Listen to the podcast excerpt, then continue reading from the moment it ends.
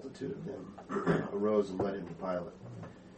And they began to accuse him, saying, We found this fellow perverting the nation and forbidding to pay taxes to Caesar, saying that he himself is Christ, the king. And Pilate asked him, saying, Are you the king of the Jews? He answered and said, It is as you say. So Pilate said to the chief priests and the crowd, I find no fault in this man. But they were the more fierce, saying, He stirs up the people, teaching throughout all Judea, beginning from Galilee to this place. So he's been convicted before the Sanhedrin on religious grounds, but when they bring him to Pilate, the governor, they transfer this to political accusations. We found this man misleading our nation, whatever that's supposed to mean, and forbidding to pay taxes to Caesar. Hello? You remember where that was? You know, truth doesn't matter to them. Remember what he said? Give to Caesar the things that are Caesar's. That is just a bold-faced, outright, absolute lie. And they know good and well he hadn't done that. That's what they wanted him to say. It's not what he said. Will people ever lie about you? Whoa. And saying that he himself is Christ the King. Well, I guess you could say that, although they imply a political king, and that's not what he had indicated. So they are engineering these accusations to, to tap, you know, the sensitive political nerves of the Roman governor. They've engineered these things to sound like something he's going to have to convict. You ever been falsely accused? Anybody ever lied about you? It'll happen. Man, and, you know, it'll be, it'll be difficult. And so Pilate takes him inside and says, are you the king of the Jews? And, you know, Jesus basically like, yeah, you said it. Jesus is not given to defining himself that way, but he can't deny it. Uh, Pilate brings it out and says, I don't think he's guilty. He's innocent. Now, when, when Pilate, the governor, makes a legal finding that he is innocent, what should happen uh, soon thereafter? Yeah. How do you hold a guy who's innocent? However, in this situation, the, P, the the leaders kept insisting, saying he stirs up the people even from Galilee and all that. I mean, since when must the judge's verdict acquitting the defendant please the plaintiff? You know, you don't expect if, if the judge rules in favor of the defendant, the prosecution is not going to like it. Yeah, I mean, right? We know that. But Peter doesn't, uh, Pilate doesn't release him. You know, and uh, they say, oh, he's stirring things up all the way to Galilee. Kind of trying to show this is a big problem, Pilate. You can't just you can't just say he's not guilty. Um, I, that's an interesting thing. He stirs up the people who's stirring up the people right about now? you know, it's pot calling kettle black. But Jesus has made quite a revolutionary impact. Shouldn't we? You know, we just, we need to be creating more waves than what we are. It's the only time this has ever happened to me, which is a really, it really shows my weakness and, and how it should have been different. But, but 30, 25, 30 years ago, we were doing a lot of knocking on doors in a particular region in, in Oldham County, Kentucky. We ended up converting two ladies from a particular denomination in separate, you know, situations. By the time we converted the second one, she was quite a lady, and she was uh, very uh, aggressive. And so she not necessarily with our approval, was determined to continue to go to that church and show those people they were wrong. and she was forceful about it. Well, she let me know that one particular Sunday night, they had let her know this sermon was going to be for her. So I went. Hmm. And I got to hear, you know, the pastor, whatever, say, when the Oldham Woods church comes knocking at your door, Old Morris Church of Christ, you probably said, comes knocking at your door, that's the devil knocking at your door and don't open up to them. I mean, that's the first and only time I've ever, there's ever been enough impact that anybody cared. You know, I mean, what a blessing when we've done enough that it's like, hey, he's keeping things stirred up all over the place. Wouldn't you say that about Paul? Now, obviously, it's their opposition that's stirring things up, but Paul was kind of the lightning rod. Shouldn't we be bolder and make more of a difference? And shouldn't we get a bad reputation? The fact that we don't have proves we're making too many compromises and not speaking enough, I think. Thoughts and comments?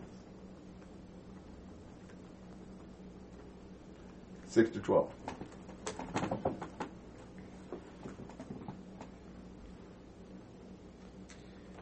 When Pilate heard of Galilee, he asked if the man were a Galilean. And as soon as he knew that he belonged to Herod's jurisdiction, he sent him to Herod, who was also in Jerusalem at that time. Now when Herod saw Jesus, he was exceedingly glad, for he had desired for a long time to see him, because he had heard many things about him and hoped to see some miracle done by him. Then he questioned him with many words, but he answered him nothing. And the chief priests and scribes stood and vehemently accused him. Then Herod, with his men of war, treated him with contempt and mocked him, arrayed him in a gorgeous robe, and sent him back to Pilate. That very day, Pilate and Herod became friends with each other, for previously they had been in enmity with each other. All right, so Pilate hears that he's Galilean, and Pilate jumps on the chance to. Get rid of him. Yeah. Oh, well, then, then it's Herod. That's Herod's jurisdiction. You know, isn't that funny? He doesn't want to have to deal with him, so send him up to Herod. How did Herod feel about receiving him? He was glad. Because, He had wanted to see him for a while. yeah, he views him as some kind of a juggler or something. You know, I want to see a trick. You know, he wants to see this. And what does he see? Nothing. Nothing. Doesn't even hear anything. Jesus has this amazing self control. So finally, Herod just dresses him up, mocks him, you know, sends him back to Pilate. But one good thing came out of this, right? what was that? Herod and Pilate became friends. Yeah, yeah. You know, thanks to their mutual mistreatment of Jesus, these two enemies end up being uh, friends. So uh, Jesus uh, reconciles people either to God or his enemies to each other as they bind together to fight against Jesus. By the way, which Herod was this? The Herod that we know from being famous for killing John the Baptist, yes. This is Herod Antipas. So what's his relationship to the Herod that killed the babies around Bethlehem? Not the same. Not the same. What's his relationship to the baby killing Herod? He's his son. What's his relationship to the Herod that was eaten by worms and died in Acts 12? That's his nephew. And then his great nephews and nieces included Agrippa, Bernice, and Drusilla. So that's some of the family tree. But uh, so you know, he sends him back to Pilate, and they become uh, good friends. Thoughts and comments through verse twelve.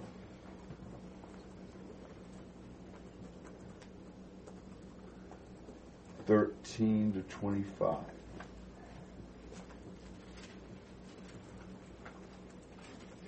And Pilate summoned the chief priests and the rulers and the people, and said to them, You brought this man to me as one who incites the people to rebellion, and behold, having examined him before you, have found no guilt in this man regarding the charges which you make against him. No, nor has Herod, for he sent him back to us, and behold, nothing deserving death has been done by him. I will therefore punish him and release him.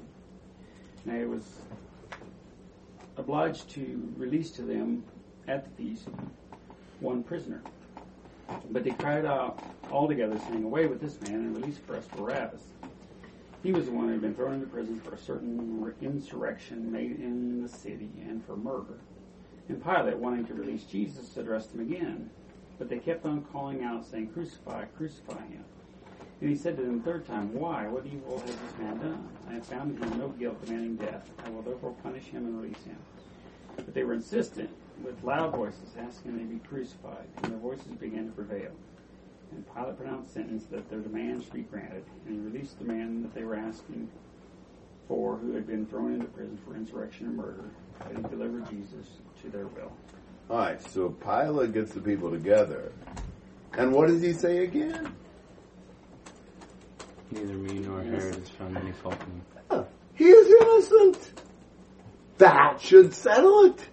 Mm-hmm. And Herod confirmed that. He didn't find any guilt in him either. He's innocent. What do you do with an innocent person? Let him go.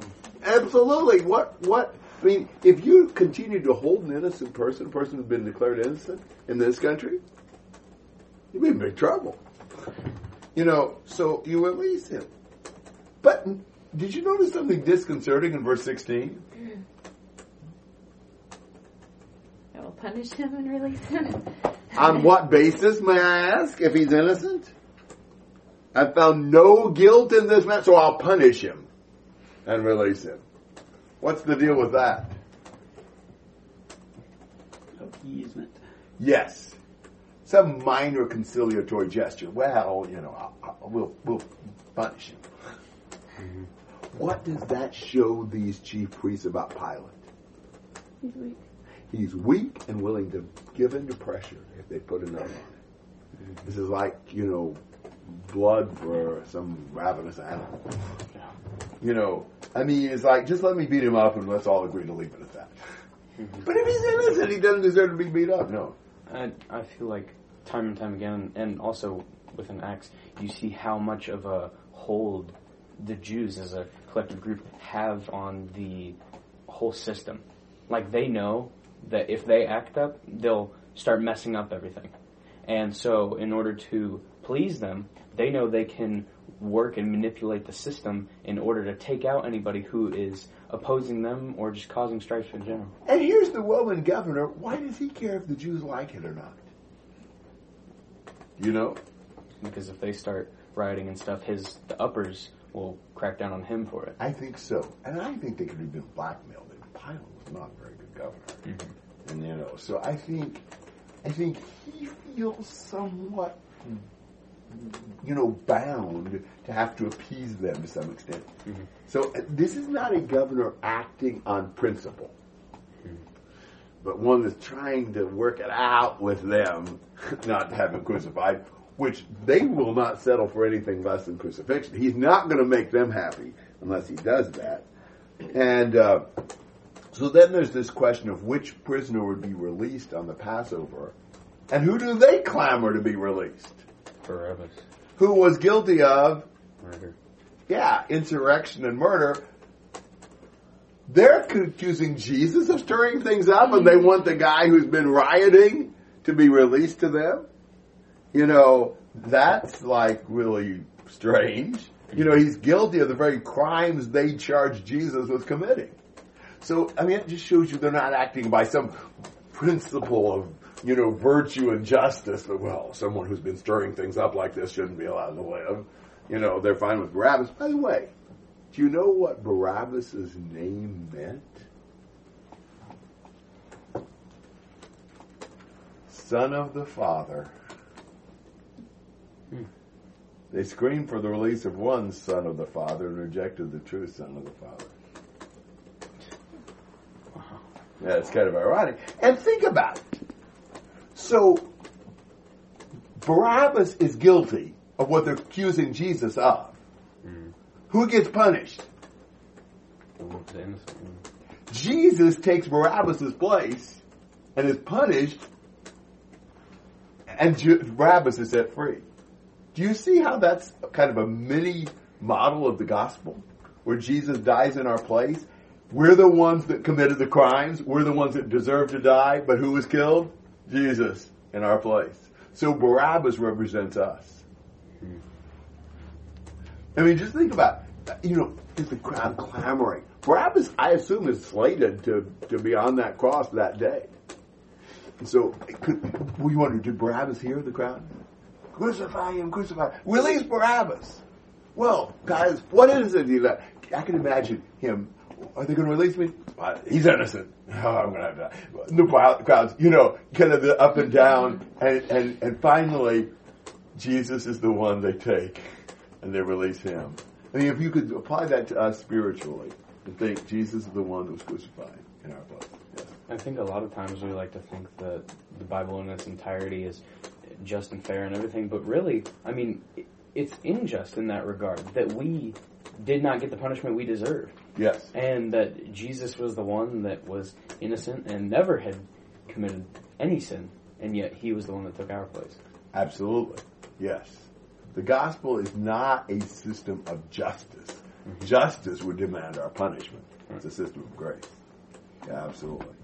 And, uh, and, and again, you know, Pilate uh, says in 22, Why, what evil has this man done? I have found in him no guilt demanding death, therefore I'll punish him and release him. You know, how many times are you going to have to say that? You know, he keeps saying, He's innocent, he's innocent, he's innocent. So crucify. He's not acting on principle. Um, you know, he's a pawn in the hands of uh, the ones he's supposed to be ruling over, and he knuckles under pressure. Um, so that's that's what got him crucified was the Jewish demands and Pilate's weakness. Thoughts and comments. I think it's very frustrating when you are an outside source watching something that you can't control crumble, and you can you can see it, and you know it's going to happen, and just like this Pilate, no matter what he does, the outcome is going to be the same. Jesus will be crucified, and that's just how it's going to be. He can't do anything. He has no power in this situation, and He had power, but he right, didn't but- want to use it. Yeah. You know, in the I mean, because you can always do the right thing. There may be consequences, but you can do the right thing. Right. He wasn't that concerned about the right thing. More than being concerned about the right thing, he was protecting his, uh, you know, interest in this. Is there any importance to Pilate asking the question three times? Asking the question. Yeah, when it like he Oh, um, like it's declaring him verse innocent. twenty two, he said to them the third time, "Why? What evil has he done?" Okay, and yeah. thinking about Peter doing it three times, is there any importance? There's a lot of it being three? triples, so maybe there is. I don't Okay. know. Yeah, it's it's an interesting observation. Other thoughts? Twenty-six to thirty-one.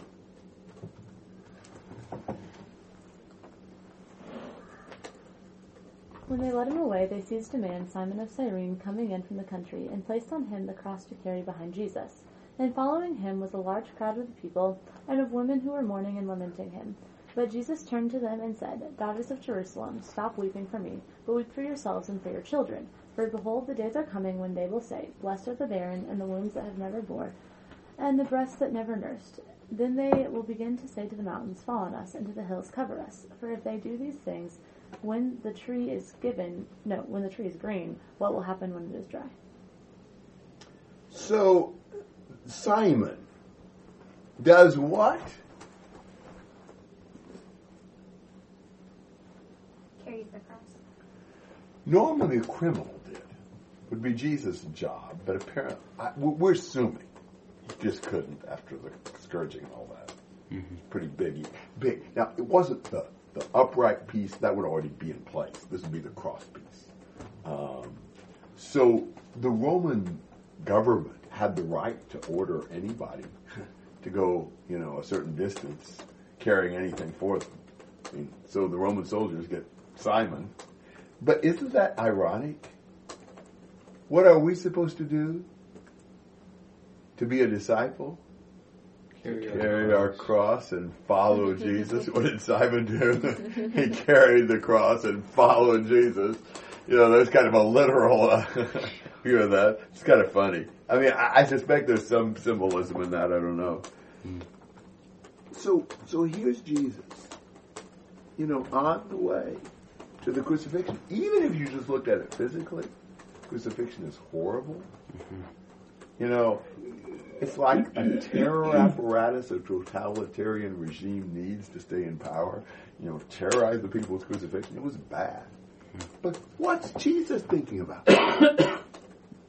him being separated for good. Not even that. What's he thinking about here? Just looking at the people that are mourning. And worried about them. You see that consistently. He thinks about the disciples. Remember what he said in John 14? You know, don't let your don't don't don't let your heart be troubled. You know, to be anxious. Uh, you know, I'll take care of you. You know, Jesus. You know, Father, forgive them. The you know their sins. You know, uh, get, entrusting Mary to the care of John. I mean, you see, Jesus in his hour of most greatest, you know, agony and suffering, worried about everybody else. That, that's incredible. We would not do that. You know, and so he's like, daughters of Jerusalem, stop weeping for me. Weep for yourselves and for your children. Because he knows what's going to happen in Jerusalem. He knows the terrible siege that's going to take place and how horrible it's going to be. Don't be worried about me. It's going to be a lot worse for you, ladies. Um, he said, Blessed are the barren and the wombs that never nurse, and the breasts that, uh, the wombs that never bore, the breasts that never nursed. It's going to be better off being childless in that day. Normally, you sympathize with women have been unable to bear children. It's a real, you know, hard thing to deal with. It's going to be a blessing. Because for to bring up children to see the horrible distress of Jerusalem when they're besieged and starved out and all that, that's going to be really bad. I mean, they'll, they'll want the mountains to cover them. Ever wanted to be avalanched by a mountain? you know, not, not something you'd want unless it was really bad. And then Jesus says, "For if they do these things when the tree is green, what will the, what will happen when it is dry?" What in the world is that? They do these things when the tree's green. What'll happen when it's dry? Any idea what that's talking about? Things will get worse. Yeah, you're right. Uh, Like this is the this is the good part. Is Yeah. that what he's saying? If you're trying to burn firewood, how does burning green wood? You understand green? You know, it hasn't been cured; it's, been cut. How does that work? It doesn't burn very long. It doesn't. It, so if if even the if if the fire is so great that the green wood is incinerated rapidly, what would happen with a piece of dry wood? If they are doing these things to me, an innocent, holy person, what will be the fate of the guilty nation? You know, I think that's the point. I mean, they're doing this to Jesus. Whoa, it doesn't look good for the daughters of Jerusalem. You know, there's going to be a lot worse uh, things for them. Just amazing that under all this stress, Jesus is just so composed and so. I mean, he's never flustered. Wow. I mean, it's just, it's really amazing. I bet they've never had a prisoner on his way to the crucifixion is saying things like this. I mean, I can imagine them saying, help me, you know, I'm innocent, be protesting or something. I don't know. Or, or crying or wailing or, you know, but, but telling the daughters of Jerusalem, stop weeping for me, but weep for yourselves and your children. All that he says right there. You can imagine these soldiers are like, is he for real? Mm-hmm. Thoughts and comments? I think that majorly hits back on that ultimate self control that he has right now. I mean, the constantly thinking about, I'm doing this for the Lord. It's not, this pain is but minor and s- light affliction, and it's not, it'll, it'll all be worth it. Yeah, I mean, Jesus just serving his Father and serving others, uh, just has amazing composure. Other thoughts? Okay, how about 32 to 38?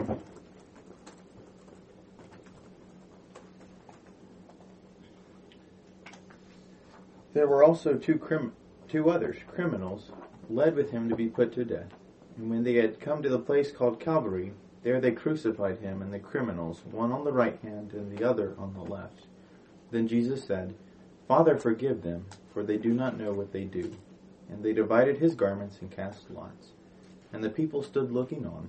But even the rulers with them sneered, saying, He saved others. Let him save himself if he is the Christ, the chosen of God. The soldiers also mocked him, coming and offering him sour wine, and saying, If you are the king of the Jews, save yourself. and an inscription was also written over him in letters of Greek, Latin, and Hebrew This is the King of the Jews. So, Jesus is crucified with two criminals, um, you know, as if he were a common, ordinary criminal. And it's so interesting. I mean, Luke writes this as a disciple of Christ. I mean, uh, Matthew and John were I, you know, I eyewitness disciples. I mean, to say John, I think saw him crucified. Maybe Matthew didn't, but but they love him. Um, they write these things so calmly and objectively. When they were come to the place called the skull, there they crucified him, and the criminals, one on the right and one on the left. It's like, wow, how do you say that without shrieking, without saying, it was outrageous, this was ridiculous, this was horrible? They don't ever say that. Crucified him. One word. Now, you know, apparently, and probably everybody knows this, but apparently they drove stakes like through his wrists and ankles. And, you know, you would tend to suffocate because you're hanging. And you can't get much of a breath when you're hanging. You need to raise yourself up to fill your lungs. So, you know, how would you do that? Well, I'm not sure if the arms were out like this or if the arms were above him. But, but either way, even if the arms were above you, how much strength do you have in your arms to raise you up? Not a lot. You, those arms give out in no time. It's more your legs. To be raising up with your legs, pressing against the nails that are through your ankles. Can you imagine what that was like? But that's what you have to do to the breath. That's what I understand. That happens. And so, you know, you know, like when they broke the legs. Why would they break the legs? Well, like they can't get breath anymore. I mean, they're going to suffocate really quickly when they do that. So, um, and, and, and so gradually your breath gets shallower. I mean, you're cramping really bad. You hadn't had liquid, as far as we know, all night and lost a lot of blood and all that. And, you know, and so, I mean, the cramping and just the weakness of your legs, eventually you push yourself up less and less. Your breath gets shallower. Your lungs fill with fluid. You know, it's just, wow. This is, this, I mean, you wonder, who designed this? You know, this is, somebody deserves a, you know, really uh, horrible, horrible punishment for ever having come up with this as a way to kill somebody. I mean, we're all into humane punishment. I mean, you know, we want to make sure if it's an electric chair that it works good, so it zaps them real quick. They mm-hmm. don't feel it. Yeah. also even with the lifting himself up his back had already been completely torn open and this lumber it wasn't treated like anything today this was raw wood so each time he had gone upwards it'd be scraping and just splintering all of his back and i mean Yeah, and, and you think about how helpless you are. Now, obviously, Jesus could do something about it, but he doesn't. So on the cross, he's helpless. So I mean, you know, you can't swat a fly.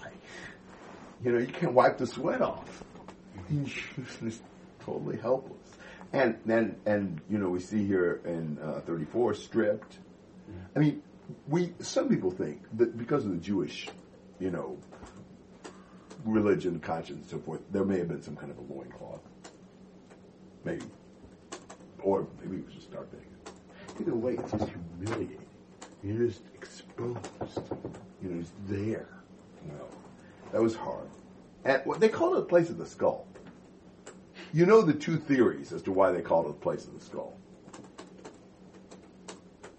Either it looked like a skull, or that was where they killed people, so there Right. Right. it was a death place. If it looked like a skull, then, a skull, then it was like a hill. We call Mount Calvary. If it if it means that it's where they kill a lot of people, a lot of skulls there, we have no idea if it was a mount or a hill or not. Uh, so we our, our evidence for it being a hill or a mount is it depends on this being the shape of a skull. I think it's more likely a place where they had a bunch of skulls after they crucified people. Who knows? I You don't believe in a hill called Mount so I'm not at all sure that it was a hill. Maybe it was anyway, but you know, who knows? Um, and then you've got verse 34. Notice my margin says some early manuscripts do not contain. Jesus was saying, "Father, forgive them, for they do not know what they're doing." That's a really debated issue. Is that really there in the original or not? I mean, objectively, the external evidence, you understand external evidence, like how, which manuscripts, how many, and how old, would slightly lean toward excluding it. Internal evidence from various factors, I think, leans toward including it. Really hard to explain how this got in there if it wasn't original. You can see why they would have wanted to exclude it. Maybe people anti-Jewish wouldn't want them to be forgiven. You know, uh, several things you might might want to not use it. It's clearly really old. I think it probably is textual. I, I would consider it to be a part of the text. Um, so, but if, if he didn't do it, Stephen did. you know, and Stephen followed Jesus. So, Father, forgive them for they do not know what they're doing. I mean, is that what you feel in this situation? Wow. That's just really remarkable. And uh, did, did, did God answer this prayer? Think about Acts 6, verse 7. Uh, and, and a great many of the priests were becoming obedient to the faith. You know, you wonder if some of these priests that were obedient to the faith in, faith in Acts 6 were some of the ones who crucified him and God answered the prayer to forgive them. I don't know, but it's interesting to think about. It's just really interesting that Jesus was so, again, thinking about other people. And then they mocked him. He saved others. He can't save himself. Yeah, yeah. He, he thought he was a big savior. If he's the if he's the Christ, if God's chosen one, if he's really God's son, like he said, you know, if you're the King of the Jews, save yourself. Come on, get down from there. Urgh. I hate I hated being taunted. I have been, and man, uh, it's just it's hard. And and just man, it's like and to me, to me, it's like they've been wanting this chance for so long.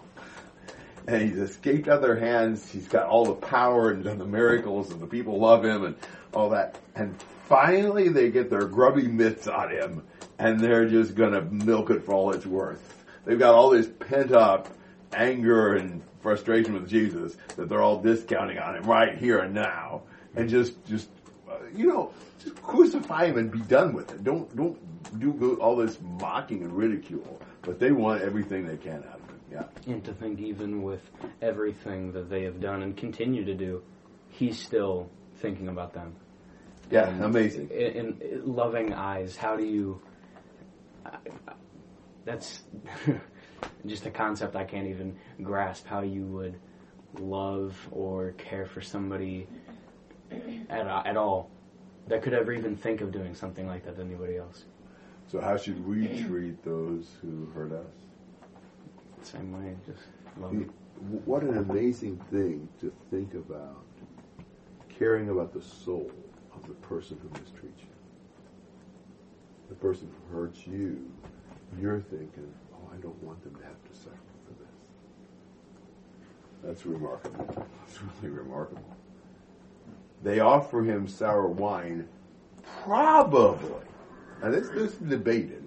I think it's probably some kind of a primitive narcotic trying to deaden the pain, and he doesn't end up taking it. We know from the other gospels.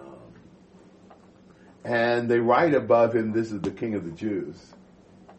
That was Pilate getting his last dig in. You know, he's sore about the fact he got maneuvered into crucifying him. Well, at least he's going to put the charge, the King of the Jews. that doesn't please him very much, but isn't that interesting? Is it a crime to be the King of the Jews? And and you know, he is the King of the Jews. It says so right there on that sign, and that was truth. Thoughts and comments to thirty-eight. The um, statement about Father, forgive them. Is this the only gospel that would Yes. have that in it? Yes. Okay, so that's why it's you know it's not Yes, sure because right. you don't No, have it's it not in any of the others. Okay. So yeah, but it is reflected in what Stephen said. Right. There's no dispute about that. Anything else? Thirty-nine to forty-three.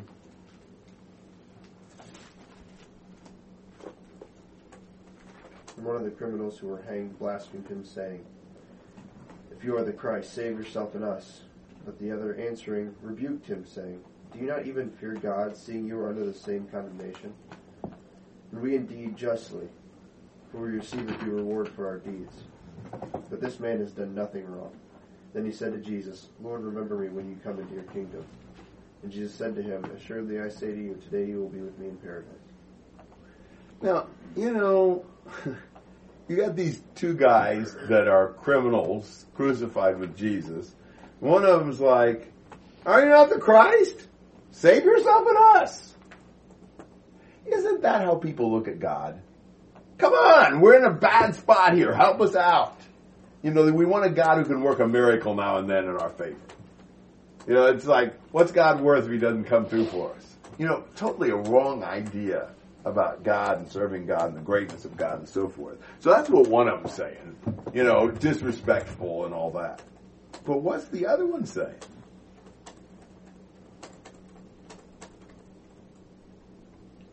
Don't you fear God?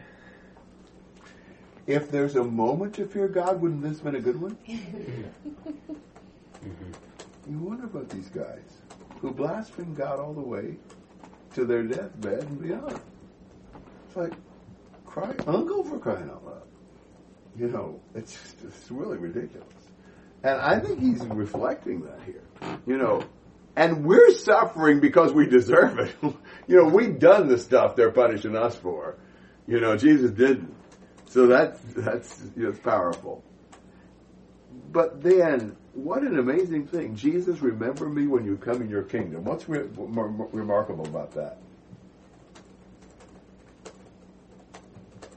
Seem to have a concept that others didn't. And at an interesting moment, hmm. He seems to think that this isn't the end of Jesus. this guy looks like a guy with a kingdom. you know, wow. I mean, there are many people who saw Jesus raise the dead, and they don't believe. He sees Jesus being put to death and believes. You really wonder about where he got this. No. And I feel like a lot of times when people are at the brink of death, you start to really see through a lot of things. You start, you're just starting to transcend barriers. You see straight through a ton of things. Prioritizing starts becoming very more prominent. You're you're really seeing the big picture and everything. You're reflecting, looking back. So this guy obviously is. I mean, he sees. He sees that throughout everything that Jesus has done. How could he not be the savior? He he's perfect. And he obviously shows that he believes in Jesus and that he's hoping that he can have eternal life with him. Yeah, absolutely. I, I, it's, it's very understandable that at this moment you're reflecting on your life. What's not understandable to me is Jesus. He looks pathetic. He looks as weak as you do. And yet he believes Jesus is coming in his kingdom. I wonder if he had heard Jesus preach, or at least he knew a lot about his preaching. I wonder if Jesus' attitude, the, things he's saying and doing, his demeanor, may have also caught people's attention. I mean, there's subtle things about Jesus that are really impressive. Mm-hmm. And Jesus says, Father, forgive them when he's on the cross. And when he's not, I mean, I'm assuming he's not wailing and cussing everybody out and, you know, whatever. I mean, Jesus' royal demeanor on the cross It's got to mean something. Uh, but I don't. It's just there's a lot of good things in this in this guy. I mean, he may have done some bad stuff before, but his attitude here is right. No, And I feel like up until, or even into this point, I, I'm wondering if the people are starting to, and we do see later on that they do acknowledge the fact that, oh, th- this was him, who he claimed to be. But right now, are, are they looking back and thinking, well, this is weird. Why is he still acting like it? Because that's what they were thinking. They were thinking he was just putting on a show, acting. This wasn't this wasn't all real and everything. But I, I mean, Right, they're thinking right, right. we we're treating him as bad as we want to, and he's still Yeah. acting this way. I mean, is it? Could it really be? And that just, I mean, even then they continuously go, and it, it just Yeah. Amen. Yeah. Right on. And so, I mean, Jesus says, Truly I say to you, today you shall be with me in paradise. Notice this with me. you'll be with me. What makes paradise paradise is being with Jesus. It reminds me of Romans 6. You know, if we have become united with him in the likeness of his death, certainly we shall also be in the likeness of his resurrection. You know, he was with Jesus and he died, and he's going to be with Jesus in, in paradise. Uh, so, I mean, that's, that's, wow, it's remarkable. Uh, just, the most unlikely people are the ones who believe in the Gospels. The people you would have thought would have believed are his enemies. he kind of reminds me, the thief on the cross reminds me of Abraham a little bit whenever he was going to offer Isaac and he was saying that like he and Isaac were going to come back. Like, I don't know that we necessarily know that the thief had everything like figured out about heaven and God and Jesus, Right. but he had enough to say that I am going to put my faith in you and kind of like, I don't think that Abraham knew exactly what God was going to do with Isaac. Um, Yeah. Trusting God is trusting God even when you don't know what's going to happen. No. And, and I just I, I wonder how sweet those words sounded to him as Oh, he's being crucified. I mean, just to know that you you will be in paradise. Like that's that thought, just that reassurance. I mean, Jesus just told you that the gravity of that sentence for him is more than I think I can even comprehend. Yeah, it's amazing. Think about this. How many people in this chapter declare Jesus innocent? Pilate, Herod. This guy says this man has done nothing wrong. So the, the, the thief himself. And then the centurion in 47 will say, certainly this man was innocent.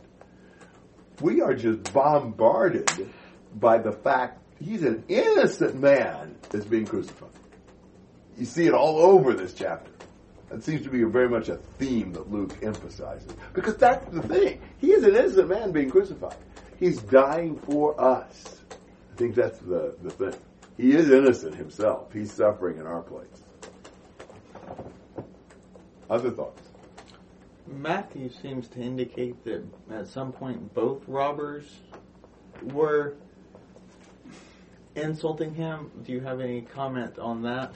Yeah, you've got um, what is it, Matthew twenty-seven forty-four. The robbers who'd been crucified with him were also insulting him with the same words. You know, I'm not sure what to do with that. The common thought, at least that I've heard, is they both start out bad mouthing him, and then one of them, the good one here, has the change of heart. I think it might be possible also to interpret this as, you know, the category. So you got the chief priest, you've got the passersby, you've got the robbers. Not necessarily both of them, but just kind of using it as a plural of, of the category. So I, I'm not sure. But certainly you could reconcile it just by saying they started and then the other guy had to change of heart. Maybe saying robbers doesn't necessarily have to imply both of them, but just that category of people. Okay. So, good question and a debated issue. This is probably a silly question, but today you'll be with me in paradise? Like, I thought the robbers died later than Jesus. Like, is it literally the Same day. Was it the same day? Yeah, yeah. I don't. I think they broke their legs so that they die right away because they don't want to leave their bodies on the cross. It was considered to be a cursed thing, and it was Sabbath day coming, so you don't want to leave the bodies on the cross on Sabbath. So they cut their broke their legs. Okay. They'll die right away. So everybody did die on the I same think they day, did, just yeah. different times of the same. Right. Yeah. Okay. I mean, they they were going to do it with Jesus. It's Right. like he's already dying already. You know, so they don't break his legs. But but I mean, I don't think it'd be any time after you broke the legs. Okay. Especially by the time it's, they've been on the cross a few hours. Mm-hmm. What are they going to do? You don't be able to push up with your legs. Tell me you got any, even if your arms are like this. Wait, how, how many pull-ups you going to do? I realize that had to be a whole pull-up, but I mean, you're not going to have any more strength. I mean, and, and you're weakened and weakened and weakened and weakened. You're just going to go in no time. Why would the Romans care if they were on the cross in the Sabbath? I don't think they do. I think it's a matter of conceding to the Jewish, you know, customs, and they're doing a lot of things. You know, they're, they're tyrants and they're dominating, and yet they've got to appease them. They've got to keep them happy in some things, and that's such a. The Jews were so big on some of their rules and regulations, mm-hmm. and I mean, really, for the Romans, I mean, might as well get them killed off the cross. Other thoughts? All right, well, that's the end of my notes. We're nearly to the end of our time, so I think I'll stop here, and that way I can stick with my notes uh, next time, even though that may mean